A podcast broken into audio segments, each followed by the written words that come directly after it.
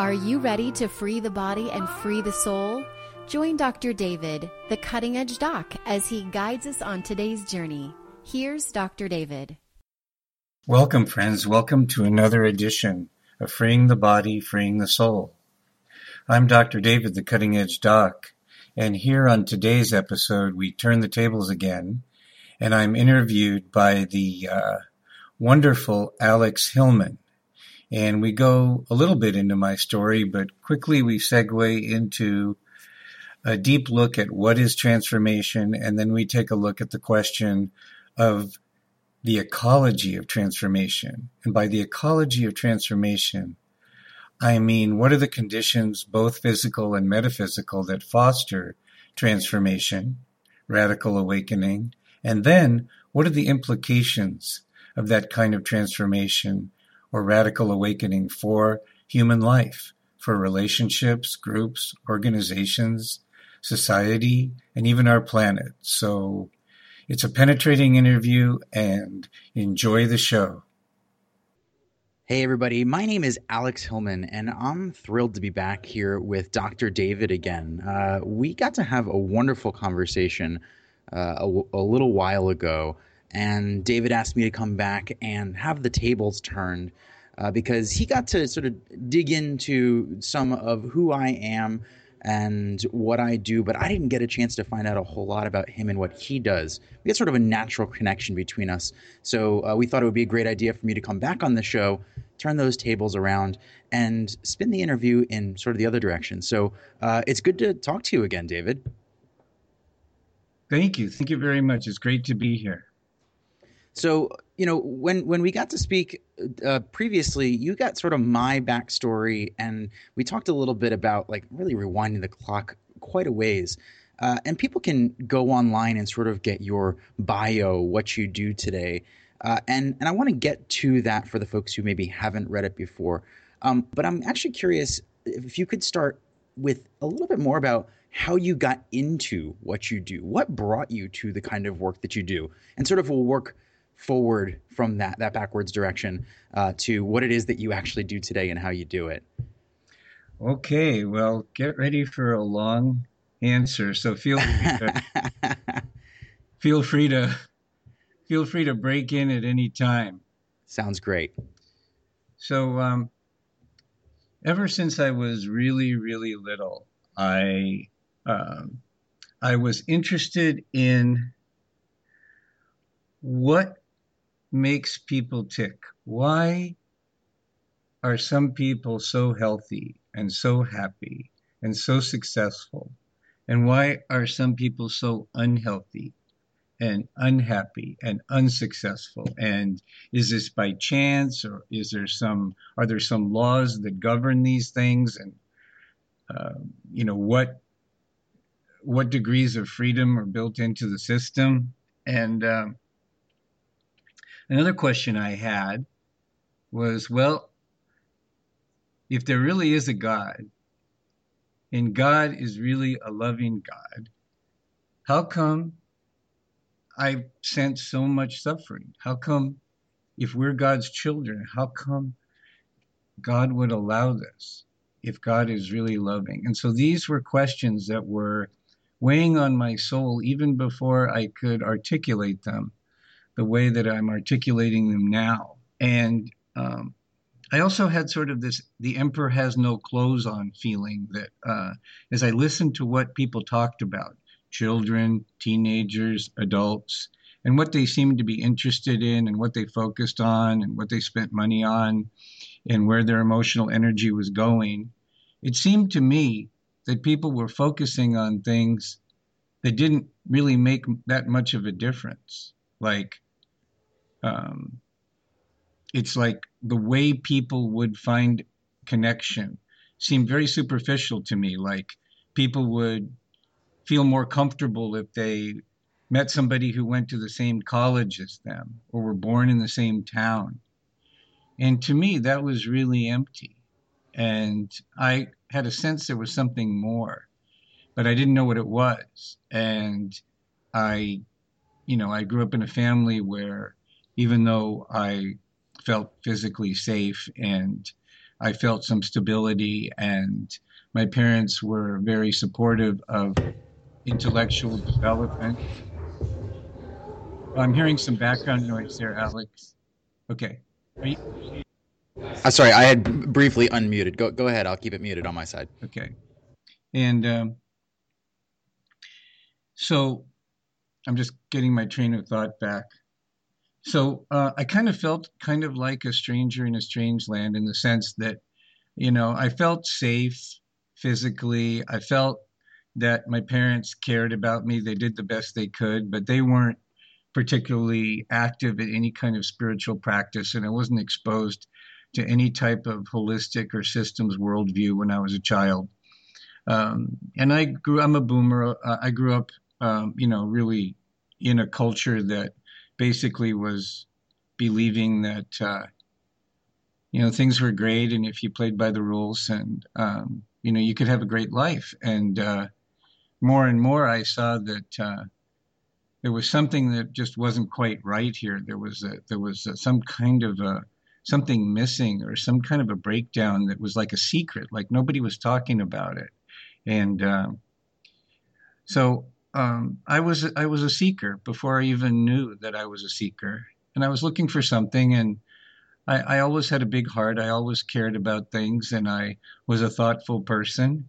And uh, you know, a lot of my life, early life especially, 20s, 30s, was about getting satisfactory answers to those questions that were burning in my soul. And that hey, da- hey david i'm wondering you, you had mentioned you threw out a term the systems worldview before which i think is really interesting and uh, and, and actually was one of the first terms that really made a lot of what you just said make sense and also sort of makes i think our connection you and i make sense. Can you explain and unpack systems worldview a little bit before we go deeper into that?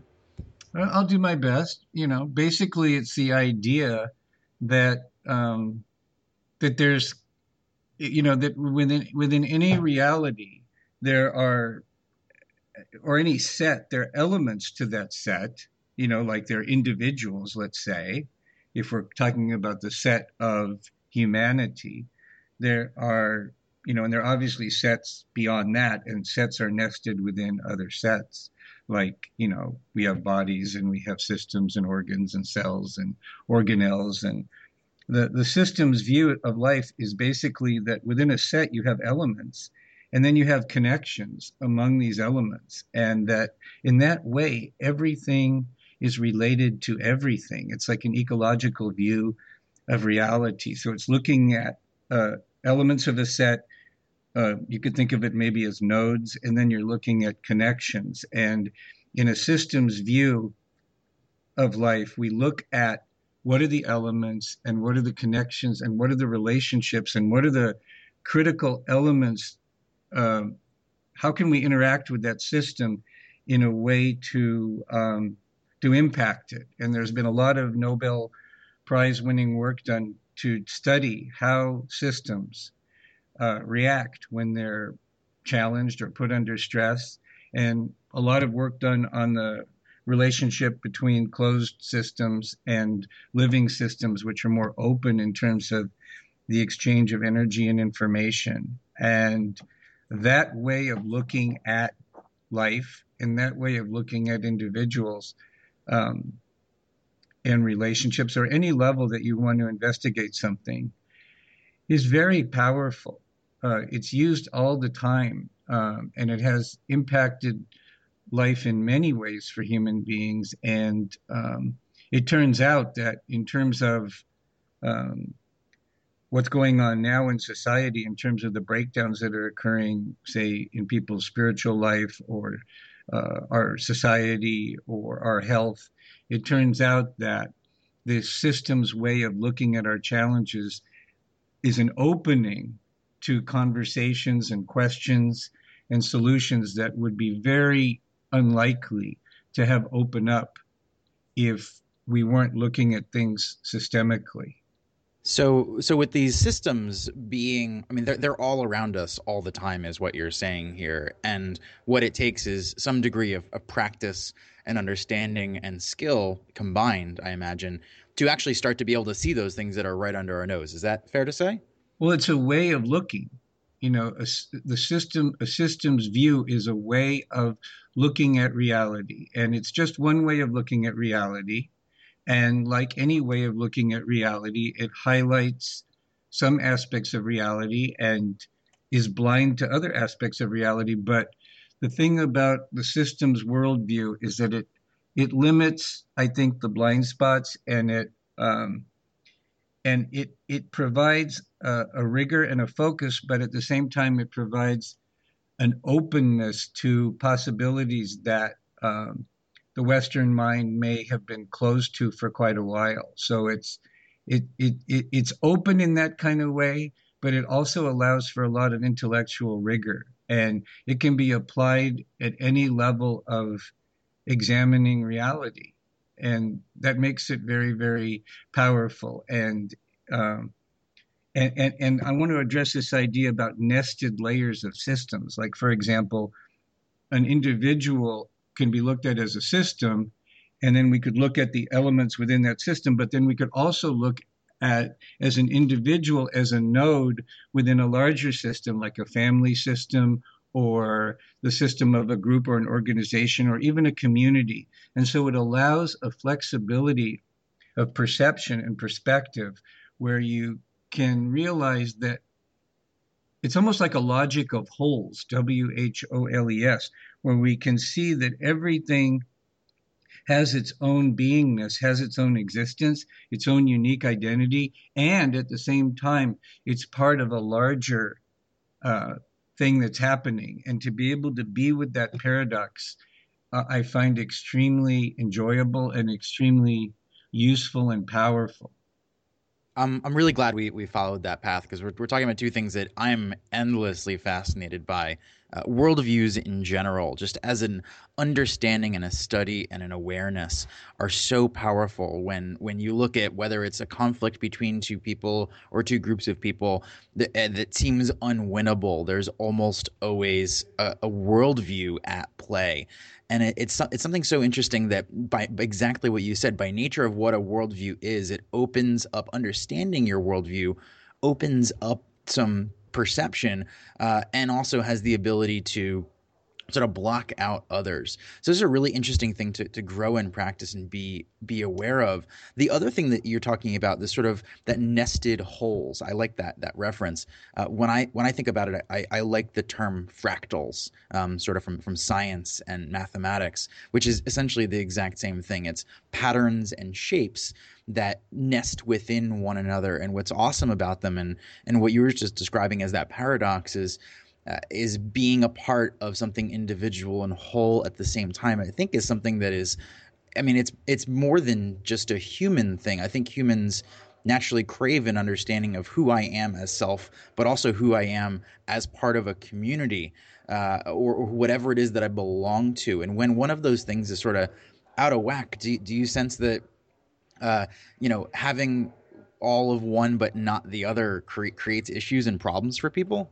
Well, I mean, a lot of human history can be looked at as a dialectic between the uh, the rights of the individual and the the health of the group, and you know, a lot of a lot of the polarities we have in our world today, you know, are a reflection and expression of that. And what's so exciting to me is that the systems view combined with uh, an openness to spirituality and in the sense of uh, oneness and unity opens up a possibility where that uh, that tension is resolved and not just compromised where where where we can get to a place where when we absolutely honor who we are as individuals we honor the collective and when we absolutely honor the collective, we absolutely honor who we are as individuals. That possibility, standing for that possibility, and really being um, committedly living that possibility, to me, is the doorway to workable solutions to all of our major personal and collective challenges that we face today. And because without that uh, with that sort of living in, in trueness to both both self and the collective, one's always sort of tensely pulling at the other. Uh, you always feel like it's, it's sort of a trade off, um, or or there's some sort of resistance. That sort of alignment that you describe is really where where that possibility, where things start feeling like oh this is how it's supposed to go this is this is what i wanted to happen why was this difficult before um, but but not so much now um, I would love, David, for you to break down what spirituality means to you, because it's, it's a really interesting uh, and, and, sometimes polarizing uh, thing, because it means different things to different people. Uh, and I've had my own journey uh, through spirituality, with and without. So, what does what does spirituality mean to you, and, and where does that factor into all of these systems conversations we're having because those two things don't sound like they would be naturally complementary but it sounds like in in your world that they absolutely are. Absolutely. They're uh, i think a systems view without uh, an openness to spirituality ends up being very dry and very heady and very computer like and uh, there's a there's a heart and a vitality that needs to go along with that uh, intellectual frame to really bring it to life. And um, or else we just perpetuate the limitations of the thinking mind.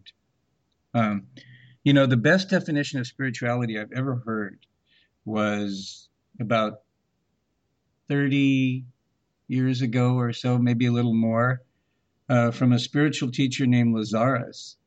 And his definition of spirituality, our spirituality is our relationship with God, Goddess, all that is.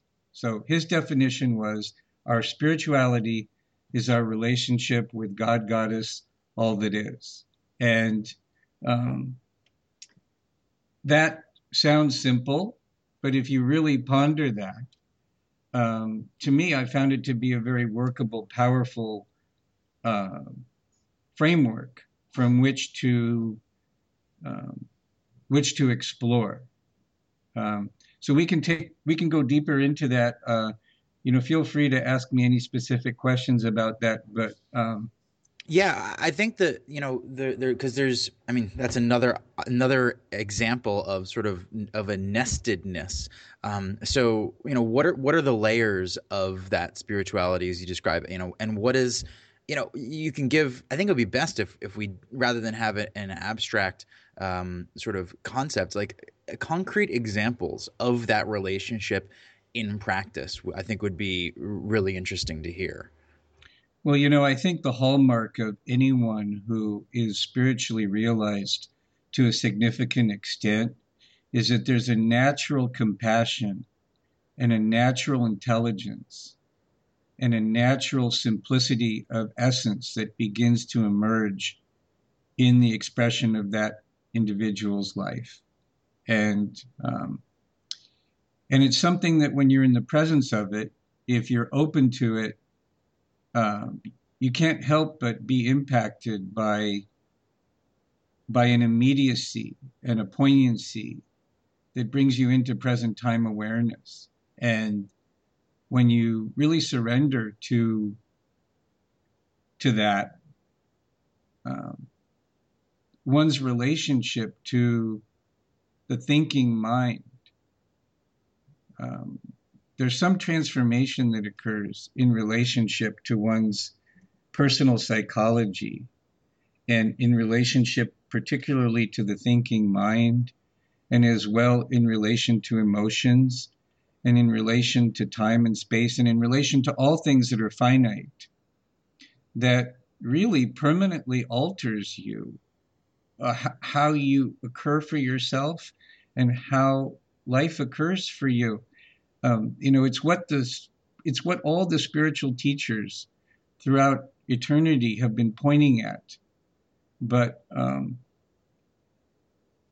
for most people on this planet in recent recorded history, at least over the last couple of thousand years, the the conditions, the, the ripe conditions that allow large numbers of people to really profoundly awaken from this limited consciousness that all the spiritual teachers have talked about forever. Um, the, these conditions have only existed in uh, very limited degree. You know, if you study kind of the history of spiritual teaching, for a long time it was underground or small numbers of people uh, had to sequester themselves in very structured environments away from society uh, in or and, and, and years and years of, of, of complete uh, almost divorcing themselves from a normal human life in order to even begin to tap into the reality of these possibilities. And so, what's so exciting today is that um, due to a lot of factors, some of them cosmic and galactic factors, some of them social factors, some of them physical factors, due to a, a constellation of things happening now. This is really, I would say, ever since the 70s, um, there's really a new possibility here on the planet for large numbers of people to um, realize a much more profound level of spirituality, of who they really are. And um, I think my life has been kind of an object lesson I've been kind of the guinea pig where I've been acutely aware of this process of um, what seems, you know, I've had the privilege of working with thousands of people on very deep levels. So i am sort of like the guinea pig that's been able to study what conditions seem to foster this kind of awakening. And once people awaken, what uh, are the implications of that awakening and what can we do proactively as individuals and society to foster both the conditions for awakening and once people awaken to this critical level, uh, what we can do to um, maximize the flow of natural life energy and contribution that wants to naturally emerge from that awakening. And you know, it took me a long time to get enough objectivity in terms of my own life to realize that that is what my life is about. And, uh, you know, I've been the, I've been kind of like the, uh, the, the, the student that has been immersed in this so that I can teach it. And, uh, and what I've come to is that, uh, it, it's, it's in many ways a complex uh, process because there are physical elements to this, but there are also metaphysical elements to this. In other words, for most people, if they just keep drinking Diet Pepsi and eating Hostess Twinkies and um, and, and and and breathing the way they breathe and drinking the water that they drink and um, wearing the kind of clothes they wear and washing their clothes with the kind of detergents they use, there's going to be such physical distortion in their physical and energetic field that that will really limit the possibility of this kind of awakening. So there's definitely a physical aspect to it. For example, genetically modified foods completely distort the natural uh, human energy field. So there's a good example of how there's physical aspects to addressing this issue. And at the same time, there's also an enormous metaphysical uh, domain in terms of addressing this issue, in terms of uh, generosity, forgiveness, openness to looking at things in a new way. And we could go on and on and on and on. And so I think um, what's new about the new spirituality is that it includes the physical it includes the energetic dimensions as well as all the metaphysical dimensions and collapses that duality between spirit and matter. And so a lot of the old spiritual literature and teachings existed in a time when the physical body was not under the assault that it's under now. And so a lot of the teachings need to be updated to account for the unique challenges and opportunities that we face today. And so I see my work as kind of the, I'm kind of like a mouthpiece and an example of the current version of the perennial philosophy. That's super, super interesting. One of the th- sort of themes that emerged to me and, and a lot of the examples you just gave is sort of the difference between, I guess, like additive versus subtractive process. So I think it's a lot of people when they're looking for whether they're looking acutely for spirituality or something like it, they're looking to add something to their life, whether it's those connections uh, or or understandings or new new products or healthier food, whatever it might be. But what's interesting is in, in all of the successful examples you gave, it actually seemed like the first and maybe most important step was more about removing something, taking something that didn't belong there and getting back to sort of a, a natural state uh, where, you know, whether it's removing distractions, removing uh, alterations to the food or chemicals, whether it's uh, you know removing barriers to listen and understand and communicate. Uh, how, how do you actually help someone see that difference that it's not that you're looking to add something in but actually you know the best example was when you were saying that you know a lot a lot of the the spiritual teachers needed to go far away from real from like sort of the human reality to sort of you know as you would imagine monks in a monastery not even speaking to each other without necessarily going to that extreme how do you help someone understand that a lot of that centering that you're looking for is actually about sort of like peeling away layers of the onion and getting to something much simpler so that you can see more clearly.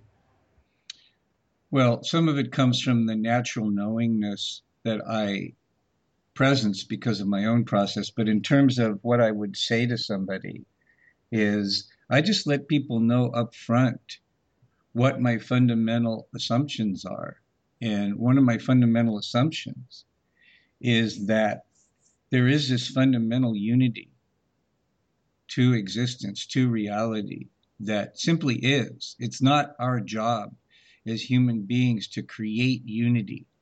I think if you try as a human being to create unity or to try to create things that have already been created, like if you try to create unity or you try to create love, you're going to become very frustrated because there are certain things human beings can create, but there are certain things that are already been given, that are already part and parcel of reality or of your of your own nature, your own true nature. And so where I come from is a knowingness that unity already exists and that love already exists and that love is who we are.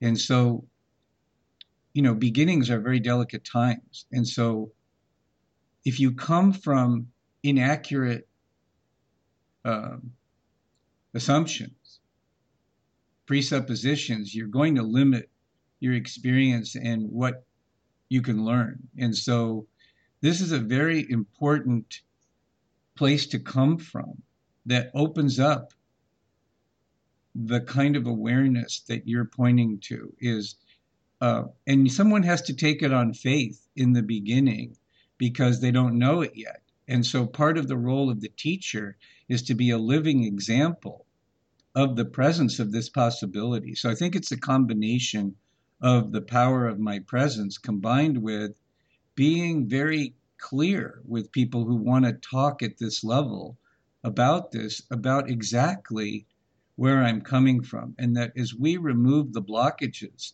to the awareness of unity, to the awareness of natural intelligence, to the awareness of love's presence, that um, there'll be a very natural, unforced, but yet very dynamic unfolding process, the way a seed unfolds into a tree with the right set and setting. But an oak tree, no matter what an acorn seed, no matter what the set and setting, will always and only become an oak tree. In other words, it has its own nature. And in that same way, you as an individual, Alex, you have your own nature. And there's a lot of degrees of freedom within that nature. And, you know, there's a divine design there. And even though there are, there's a lot of degrees of freedom within that design. And so my view, and which I share, is that that's a design to be uncovered and discovered and explored and unfolded and expressed. But that's not something you discover from some abstract thinking mind place. It's you use the mind, but you use the mind to go beyond the mind. So when we started, actually before we started this call, you had exp- started explaining to me the idea of an ecology of transformation, uh, and it sounds like we've already talked about some of the components of that, whether it's the presence of, of a teacher like yourself, uh, or um, you know the absence of other distractions in the world, uh, and just a willingness and, and a faith, perhaps take me through that that process of, and help me understand what uh, that ecology of transformation actually looks like. Maybe we start by defining transformation in the context of the things that we've been talking about so far. Okay, and I'm going to need you to kind of chunk down that question because that is such a huge question that my mind just goes on tilt. But let me get started with kind of a working definition for this conversation of transformation and then maybe you'd be kind enough to chunk down your questions. Yeah, absolutely. Okay. Start with transformation, and then we can we can break things down from there. Okay, so um, those of us that were born in the Western world in you know over the last 50, 75 years, we we were we entered into not only a physical reality, but we also that had physical forces but we also entered into a collective cultural reality that has forces that are just as real, even though we might not be able to touch them. They're just as real in terms of impact. And um, I like to use the word thrown, like we were thrown to be a particular way just by being born into this culture. Um, and, and, and the way we were thrown to be is we were thrown to be that we are separate. And we were thrown to be that we were this thing that's being impacted by all these forces external forces, internal forces, and somehow we have to negotiate this never ending survival threat. And somehow, uh, through being clever and being strong and figuring out how the game works, we survive and we win the game. And we know that other people will have to lose the game because there's a scarcity of resources to go around. And the whole system, science of economics, was based on that assumption of scarcity, which justified all sorts of behavior. And we were thrown to be that way. And it's not that we even thought about that. You know, most human beings just go through life and they get what they get and they make up stories about why it is the way it is. But that's the way we're thrown. And and that impacts us whether we even think about it or not. And so, what I've discovered is that this way of being that we were thrown, where we're this thing, we're this point, we're this position among competing among other things, and that we're at the effect of this combination of internal forces like Freud postulated and um, external forces like uh, all sorts of social theorists talk about. This is just the way we were thrown. And we take it for granted that that's what it is to be a human being. That's what being is. And um, what I mean by transformation is that somehow, sometimes gradually, sometimes radically, that way of being is questioned in a very radical way to the point where someone opens up, not just intellectually, but at the heart and at a cellular level really opens up to the possibility that is just one way of being.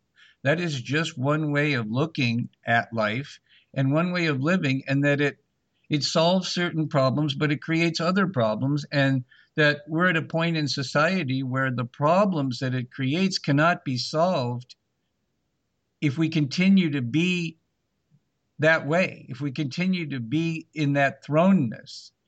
And so um, when that's radically questioned, there's a possibility of opening up to another way of being that to me is a much more natural, unconditioned way of being, not the way we're thrown, not a way of being that is a function of our conditioning and our culture, but a way of being that is senior to all of that, that that that is an expression of that fundamental underlying unity that all the spiritual teachers and all the quantum physicists are pointing to. And even though we can never completely define that mystery, we definitely can we definitely can know it, like be one with it, and we definitely can see and sense signs of when a being is being in that natural kind of innocent. Maybe jesus would have talked about it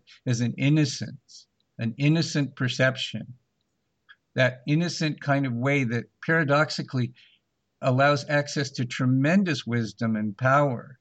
And so, what I mean by transformation is that awakening, not just like an intellectual idea, but that awakening to like, hey, this is really, this is really real here. That I've been defining myself in this positional way, but that's just one way of declaring yourself to be or being thrown to be that way.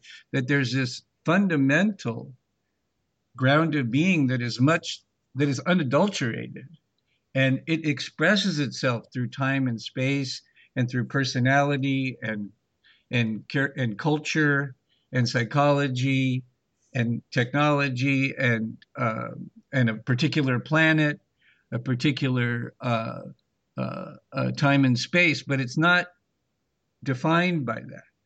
And and and and, and having a knowingness of that and your oneness with that that's what I mean by transformation. And what I mean by the ecology of transformation is that even though you can't make that happen, like you can't force that to happen, you can be like a good gardener, where a gardener can't make something happen, but a gardener can create the conditions, the physical and metaphysical set and setting that increases the likelihood that this kind of beautiful garden can emerge. And there are, that opens up powerful questions about what physical and metaphysical conditions foster that kind of transformation. It also brings up really powerful questions like once there is, once one is transformed in that way, and once there's a critical mass of transformed individuals in a system, what are the implications of that for human life, for all aspects of human life? Everything from how we speak to each other, to sexual relationships, to values, to social policy, to how decisions are made, to education, religion. Um, it, it has enormous implications. And I think that um, there are thousands of well meaning people that are looking at parts of this picture trying to help, trying to uplift humanity, trying to do the best they can. But without this overarching, you might call it a systems view. I'm open to different ways of describing it. But without this bigger context of understanding and knowingness of what's really going on here, I think we limit both our enjoyment of the process and our capacity to consciously participate in so, that process.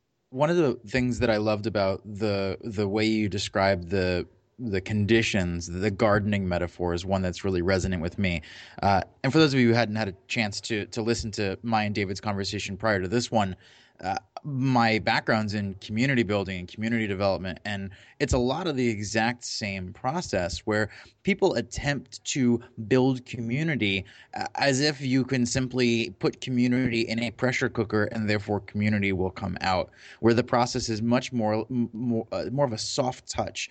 It's uh, it's about facilitating and a lot more about observing, listening, and removing barriers for people to have the conversations that they would naturally have if their defaults, as you've been saying, the way they were thrown, the way they they normally expect to, and and sort of I think defaults, and their habits also uh, that, that people build over time and are learned can be unlearned.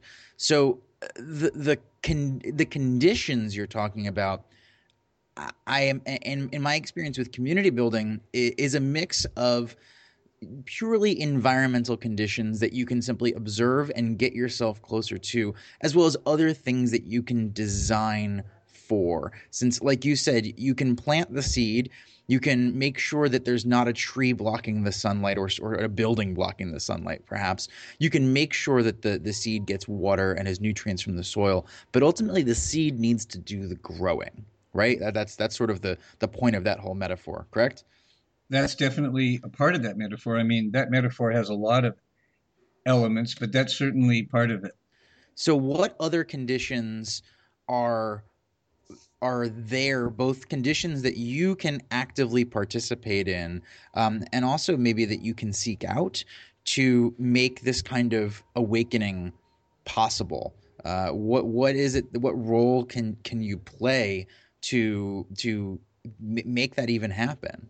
Well, I think first of all, you need a really, really sincere desire to have a richer life, to to um, you really, you know, this doesn't happen without a strong desire. You know, you don't just go along in life and this happens to you. It's and it's an in, and it's an intrinsic desire. Like some that when you say desire, because I think a lot of people want things outside of themselves. I think when it comes from from inside, you know, it, it's sort of in yeah. in my my view, it's you know, sort of a variation of that could be a curiosity. Um, it, it, the difference between a need. Actually, how do you define the difference between a need and a desire? Is there a difference?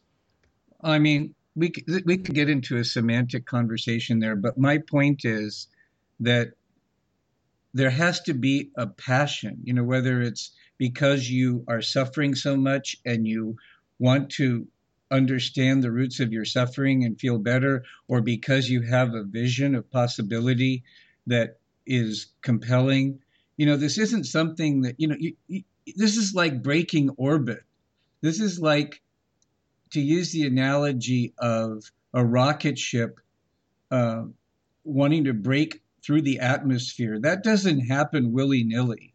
There has to be a lot of focused energy and fire and intention. Uh, you know, this doesn't just happen like that. And so, um, you know, to me, when I look at the people that really are living quite a realized life, and I've come to know them or I've come to know myself, and I'm a modeler and I like to model systems and look for patterns as opposed to idiosyncrasies.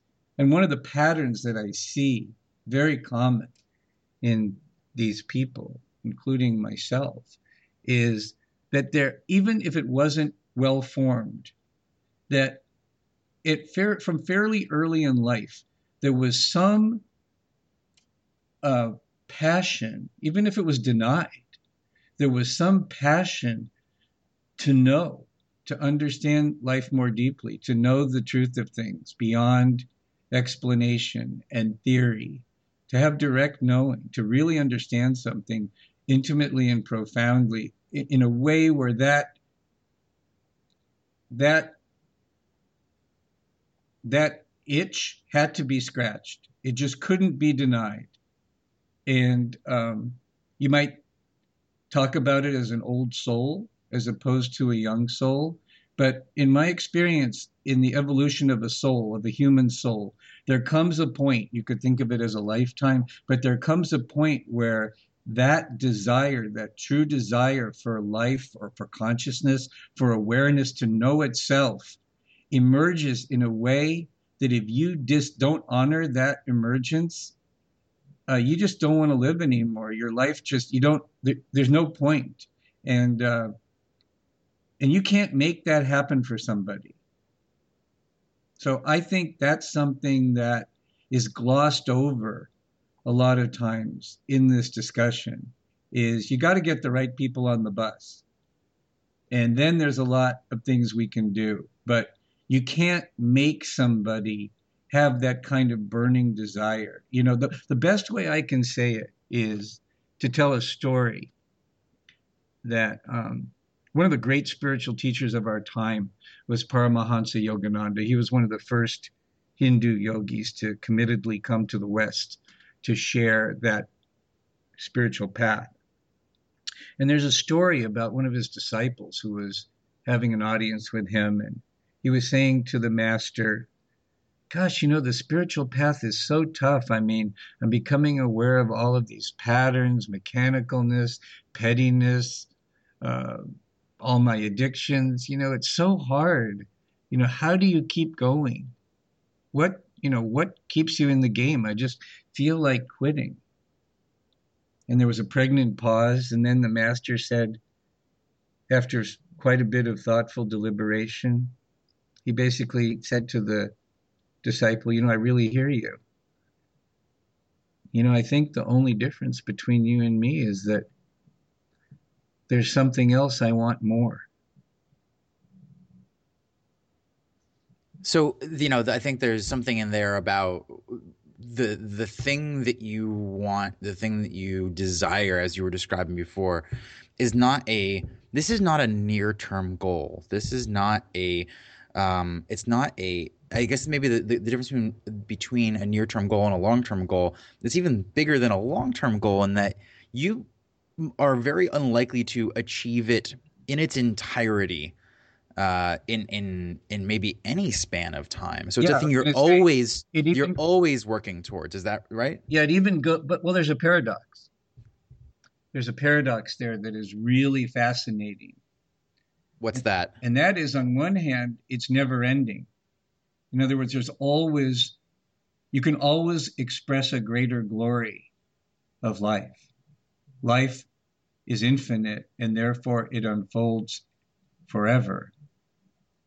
However, or paradoxically, or in addition, life is always fully, completely itself in every moment. That is an interesting paradox. So there's there's the need to, uh, I guess maybe in in order to continually pursue the ability to also pause in the moment and fully appreciate everything that already is? It's more profound than that. It's even deeper than that. It's like it's like the steps of getting there are the qualities of being there. And the qualities of being there are the steps of getting there. Whoa, that's that's pretty wild. So, you know, just just just stop for a minute and take a couple of deep breaths and let that in. The the steps of getting there are the qualities of being there. And the qualities of being there are the steps of getting there.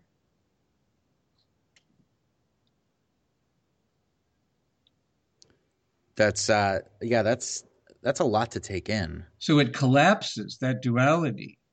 That duality is part of our thrownness. And and a realized being has transcended that apparent duality.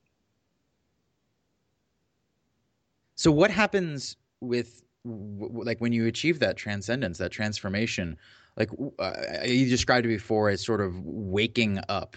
Um, so i'm imagining sort of a, a physical version of this process where whether it's you know my my I could not see something now I see now I understand now I I I more fully am. What yeah it's like I'm lost and now I'm found. It's like right. that. So what changes and what are the implications of that change? Well nothing changes and, and, and at the same time everything right that's the, the, fascinating part that's that's the thing is nothing wow. nothing changes but you, you change. No thing, nothing changes. Okay. Nothing so, changes. That's the that's the that's the paradox is that nothing changes. Everything just be everything is allowed to be what it truly is. I see. Nothing changes. Wow. So in in in that where everything is allowed to be again sort of i guess i'll ask the question in, in, a slightly different way is what are the implications of that for and i imagine it goes in, in a multitude of directions for the, the individual and since it's uh, sort of nested wholes whatever it is that they, they belong to their community or, or, or so on well that's what, what i'm they... talking about that's what i mean by the ecology of transformation. What what that's the second part of what i mentioned is once you you know once you have this awareness what are the implications of that? And you know one of the things that is just uh, wonderful is that one of the things you discover when you stop trying to change things and make things happen one of the things you discover when you allow things to be as they are that there's a natural dynamism to life that has its own intelligence and has its own rhythm and its own nature. And even your own sense of individuality and your own consciousness is part of that dynamism, is, is, is unified, is an expression of unity. So it's the realization that everything you see, everything you think, everything you feel at some level, because of unity, and there's no fine print in unity, is an expression of unity. And so the whole dualistic argument collapses. And yet, there is this appreciation of uniqueness, of individuality, of distinctions, of timing. And it's, it's, it's profound. Where is an example of a concrete example of sort of uh, maybe a, a, broad need for this the most. Maybe another way to ask that is, and I, I know that like the uh, the ideal outcome would be that everyone is able to sort of access this, um, and I, but I feel like, and maybe I'm wrong in feeling this. We need to start somewhere. So I, maybe I'm I'm seeking a starting point in in all of this um, for for for myself, or, or even you know maybe a completely different way of asking this. You know, what was a starting point for you? You mentioned when you were much younger, you had sort of an an, an intuition um, to to to question that things weren't quite as as they seemed. Where was a starting point for you to actually take that uh, take take that on and and start opening up to it? Well, I had this I had this profound commitment even before I could formulate the questions. I had this profound commitment to find satisfactory answers to those questions. That was that was how unity was expressing in and through and as me. And so it was your your fundamental curiosity and and need to both ask the question and find satisfaction in an answer is, is a place to start. Well, this is what I was getting at earlier. There needs to be some passion behind this whole thing. It's not something like if you're just intellectually curious about this and you don't get any farther, the odds of transformation showing up for you are really low. You know, so it's it but by the time your thinking mind uh, is consciously considering the kinds of things we're considering in this conversation, there's a lot of things that have been going on on other levels for a long time before it consciously begins to register. Like if somebody's listening to this conversation and they're getting really turned on by it, believe me, there's a lot of the process that is leading to your excitement about this conversation has antecedents that go back a long time. You know, like if you go back to when you were like five years old, unless you were like really abused as a child, but assuming in this example you weren't really abused as a child, and you go back to when you were five years old and you ask yourself, what did you just enjoy? You know, what people, places, ideas, activities did you just have a natural affinity for? And you start to open up at that level, you'll realize that there's a lot of things going on. You know, that dynamism that, that life is, that unity that expresses dynamically through your person, through your individuality, through your growth, through your consciousness, through your maturation. That's at work long before you have any conscious awareness that it's at work. And, you know, one of the ways that unity expresses itself is as this conscious awareness of unity. But before that conscious awareness emerges, unity is already and always dynamically at work.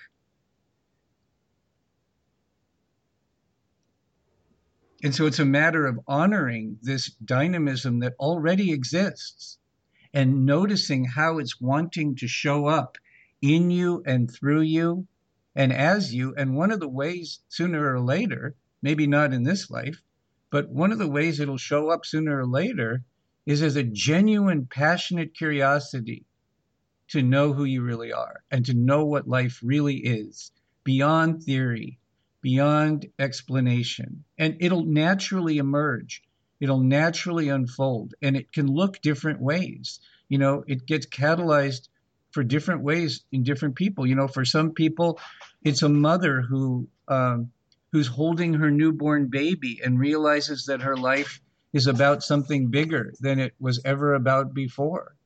You know, it, it life will not be denied. Life will eventually uh, unfold itself sooner or later. All roads lead to Rome. So wow, this, this, has been a fascinating conversation. A lot of a lot of things that I'll be candid have been really challenging for me. Uh, so I really appreciate that a lot. Someone who I, I really do.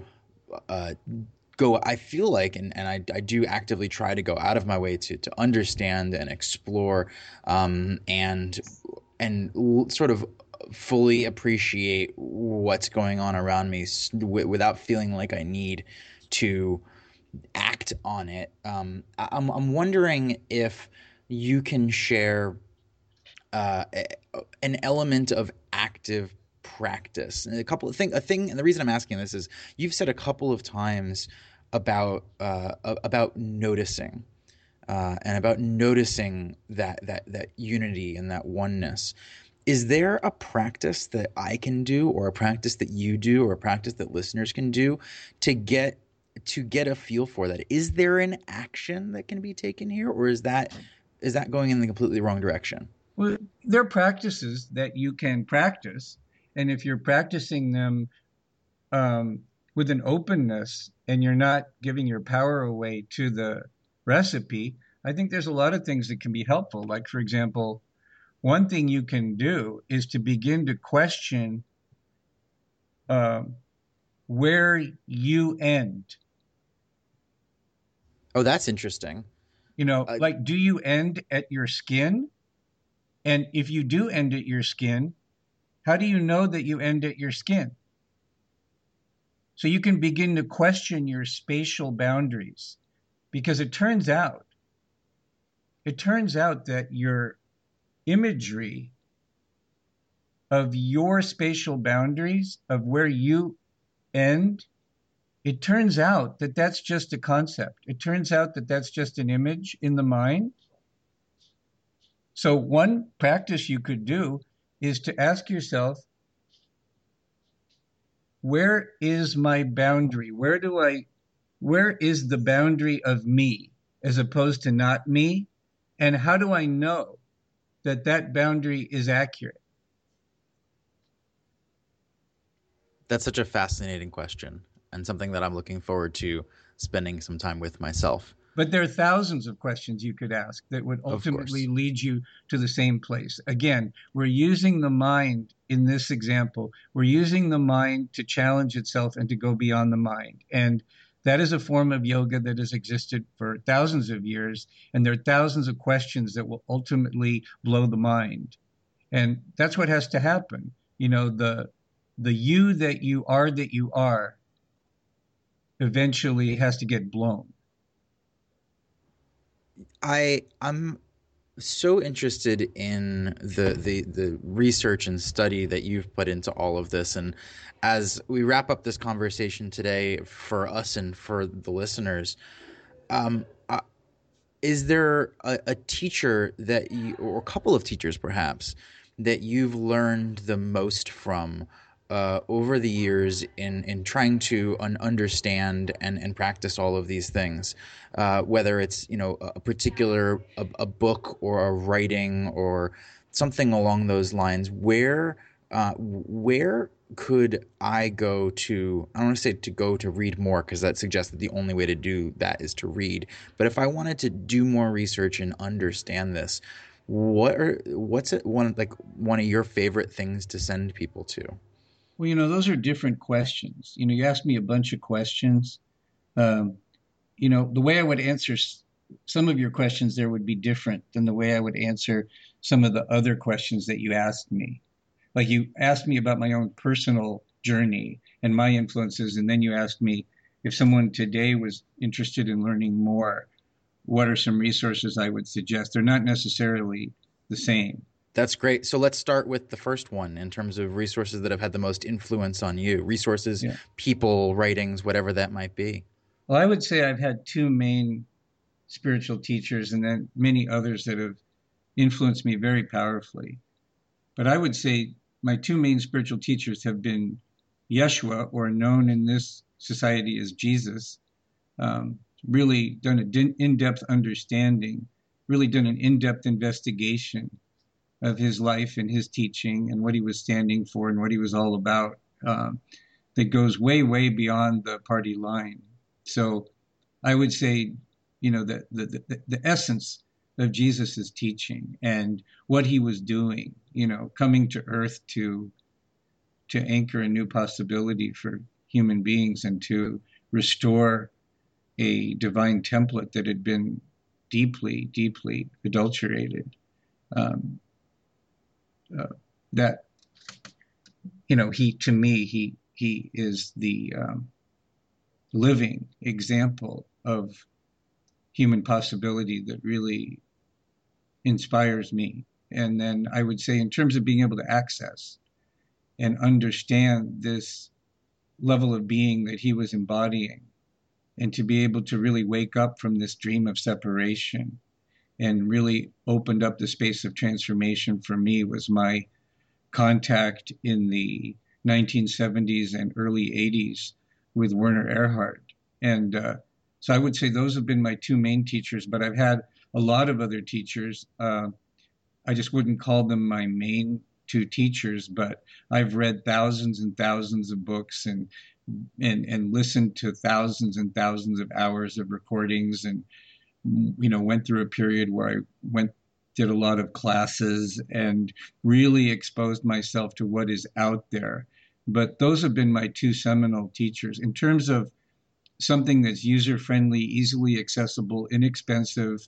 Um, uh, there's a woman that I really like who um, who writes about deep spiritual things in a way that's very easy for most people in our culture to understand and that's a woman named Gina Lake.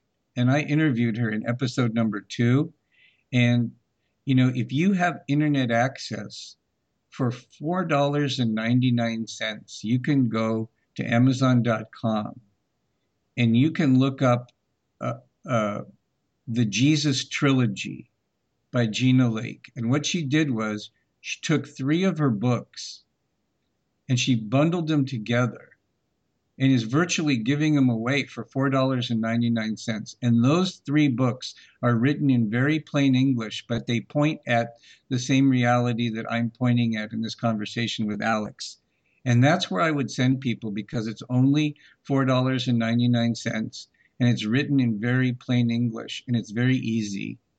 And then the other thing is that there's really a physical aspect to all of this. In other words, if your physical and and etheric bodies are a mess, your ability to even concentrate and be still enough to read those books could be really, really, really limited. And so, on the physical end, there's a lot of things you can do um, that go beyond, way beyond the scope of this conversation and have a lot to do with what I do professionally because I am both a holistic doctor and an ontological coach. Um, but I just want to say that, that the physical definitely needs to be addressed. It's, I definitely would recommend learning how to breathe properly. I would definitely recommend uh, getting some early morning sun. I would definitely recommend regularly walking barefoot on natural surfaces. I would definitely recommend going non GMO as much as you possibly can, uh, increasing uh, uh, the presence of plant foods in your diet. And when you eat meat, one of the things you can do that will really help is instead of um, uh, grain fed uh, meat, um, have grass fed meat because uh, it, it, it affects your hormones in a completely different way. I mean, you know, this is a huge whole other topic, but these are a few things that come to my mind. There are a few things you can do on the physical plane, and then there are certain things you can do in terms of your metaphysical focus that will definitely get you on the right track. But before we go, one of the things I'm really interested in, and you touched on it a little bit, Alex, is if you could share your experience of being with me this morning and this conversation, and maybe talk about to what extent um, its impact on you is different than most conversations. Yeah, that's a, a really great question. You know, the the conversations that you and I have had, we've had a, a ch- chance twice now to speak, um, and I think what's what's interesting uh, is with a, a, great deal of consistency uh, you've uh, sort of as you said at the beginning of this conversation, sort of like challenge a viewpoint. Um, and I'm always fascinated by noticing what viewpoints I already hold, what worldviews I already hold, and the the interesting thing about them is by nature of them being worldviews, often you don't realize you have them. Um, and that that discussion that we had before, I think probably one of my biggest takeaways, and it's something that I'm uh, I already think about, but just in an entirely new way, is the the the the notion of the way you described that, nothing changes, uh, and that's not w- what is actually the transformation is is not a change. I think people, without it being a semantic conversation, people equate transformation with change and the notion that uh, transformation as you're describing it is more of a, a, a, almost a complete pause and fully allowing everything to be at sort of as it is without something else's influence on it. Um, i think is a really sort of powerful thing to think about. And and a thing that i'm always interested in is reflecting on when things in my in my life and in my work are working well why? What are the patterns in in why my best work is my best work? And what are the patterns in when things are, are difficult and feel feel resistant? And and I, I, I get the suspicion that as I think about that more, I'm going to notice that that being a, sort of a a pattern over time, where the the best work is counterintuitively sometime sometimes uh, when I'm allowing things to be the best version of themselves, including myself. So, um, so yeah, I, it's a, a, lot to take away, a lot to think about. You, have given me and, and, the listeners as well. Um, just want to thank you for that, and uh, I look forward to us being able to speak again in the future. Alex, I really appreciate it. You know, I, I had a strong intuition that it would really work to have you interview me. Uh, a lot of who I am and a lot of what I'm about has to be drawn out by other people. It's like it all exists and I know it, but there's something about what I know that's designed to be released, like a time release capsule under certain conditions. And it seems like one of the conditions is somebody like yourself that's in the state of consciousness that you're in with your combination of intelligence and curiosity and vitality and commitment to who you are. And it's in the space of these con- in-depth conversations that the power of the work really is revealed and that's part of why I have the podcast series set up the way it is as a series of in depth conversations because I really do see it like a time release capsule, kind of like the first Superman, where where all of the information was stored in a crystal, but there had to be a certain conditions for that information to be released. And it, what I'm discovering is that whatever spiritual lineage that I'm a part of, whatever teaching is living in me, it's designed to be released through powerful conversation and through healing work and through the combination of powerful conversation and hands on healing work that I do and empowering people to upgrade their biochemistry and their hormonal patterns and their energetic field. It's through these it's through these channels that the teaching comes alive. And so when I'm thanking you, I'm thanking you deeply that it's through these conversations that what I'm here for really comes alive. I appreciate that. It's mutual appreciation. Well, David, I do need to move along with my day, and I'm sure you do as well. This has been really wonderful. Uh, I thank you. I thank all the listeners as well, and I look forward to uh, hearing from you again in the future. Thanks so much, Alex. So right. uh, we'll just close then with love and peace. Bye for now. Bye bye. Dr. David here again. I hope you enjoyed that interview. I know I did. I think this was a particularly powerful interview, and I would encourage you to go back and listen to it several times so that it can reveal its blessings to you more and more with every day that passes. So until next time, this is Dr. David, and we'll close with love and peace. Bye for now. Thank you for joining us for today's episode of Freeing the Body, Freeing the Soul. To access all episodes, including show notes, go to cuttingedgedoc.com. That's cuttingedgedoc.com. Lastly, if you love today's show, you can support Dr. David, his work, and the show by going over to iTunes and giving a five star rating and a heartfelt comment. Thank you again for joining us today and for your commitment to freeing the body, freeing the soul.